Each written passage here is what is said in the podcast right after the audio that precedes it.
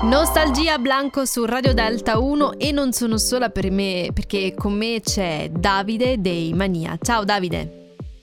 Ciao a tutti, buonasera a tutti. Grazie per essere qui e in realtà vorrei subito chiederti di questo pezzo che noi ascolteremo, che è in rotazione nelle radio dal 2 settembre, Sei come vorrei. Raccontaci qualcosina in più.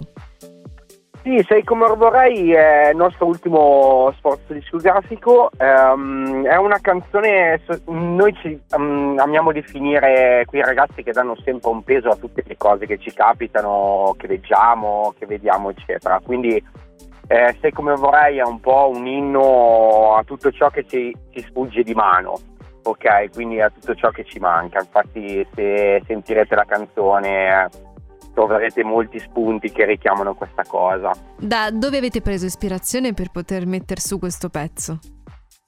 Ma guarda, noi abbiamo tante influenze, quindi in realtà mh, mm, da tutto ciò che ascoltiamo, dal nostro trascorso, da quello che vediamo, film, libri, eccetera. Quindi è un po' un misto tra, tra tante cose, soprattutto esperienze di vita. Sei come vorrei è l'inizio di qualcosa che avete già in cantiere oppure no? È un po' sequio. Ok. Eh, diciamo che quest'anno siamo usciti con vari singoli, eh, questo è l'ultimo, quindi è un po' sequo di quello che sostanzialmente è il nostro progetto. Stiamo mettendo le Tre basi. Tre singoli, se non ricordo male. Sì, tre singoli. Ok, e verrà fuori poi alla fine tutto un qualcosa che vi rappresenta o sono una serie di lavori che solo successivamente poi vi siete resi conto che avevate voglia di condividere con il pubblico? Eh, ci sarà un album alla fine dell'anno che comprenderà tutti i singoli e qualche inedito, insomma. Ok, quindi ci sarà tutto un, un unico progetto. E Assolutamente. Invece il contatto con la vostra fanbase com'è? Ma diciamo che siamo molto attivi, eh, amiamo sostanzialmente ricevere eh, dal pubblico, quindi penso che per un musicista, comunque per un progetto musicale sia fondamentale l'affetto e il calore del pubblico. Assolutamente sì, anzi, e poi alla fine è quello che, che vi sostiene, no?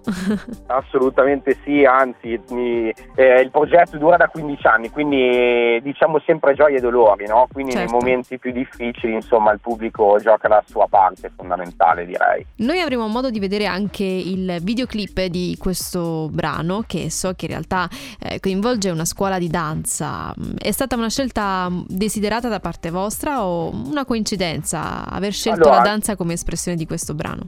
No, assolutamente no, siamo sempre legati a diverse forme d'arte. Eh, questa è stata un'idea della nostra videomaker che ci segue da, da vari anni, che si chiama Nicole eh, Fodritto eh, ha coinvolto questa sua amica che è sostanzialmente la ballerina che vedrete nel video, che si chiama Karin Morinelli, che è la proprietaria della, di Danzarte di Cremona. Chiaro, e quindi è, sta, è, stata sostanzialmente una, un'idea condivisa che ci è piaciuta e abbiamo deciso di, di approcciare a questo video.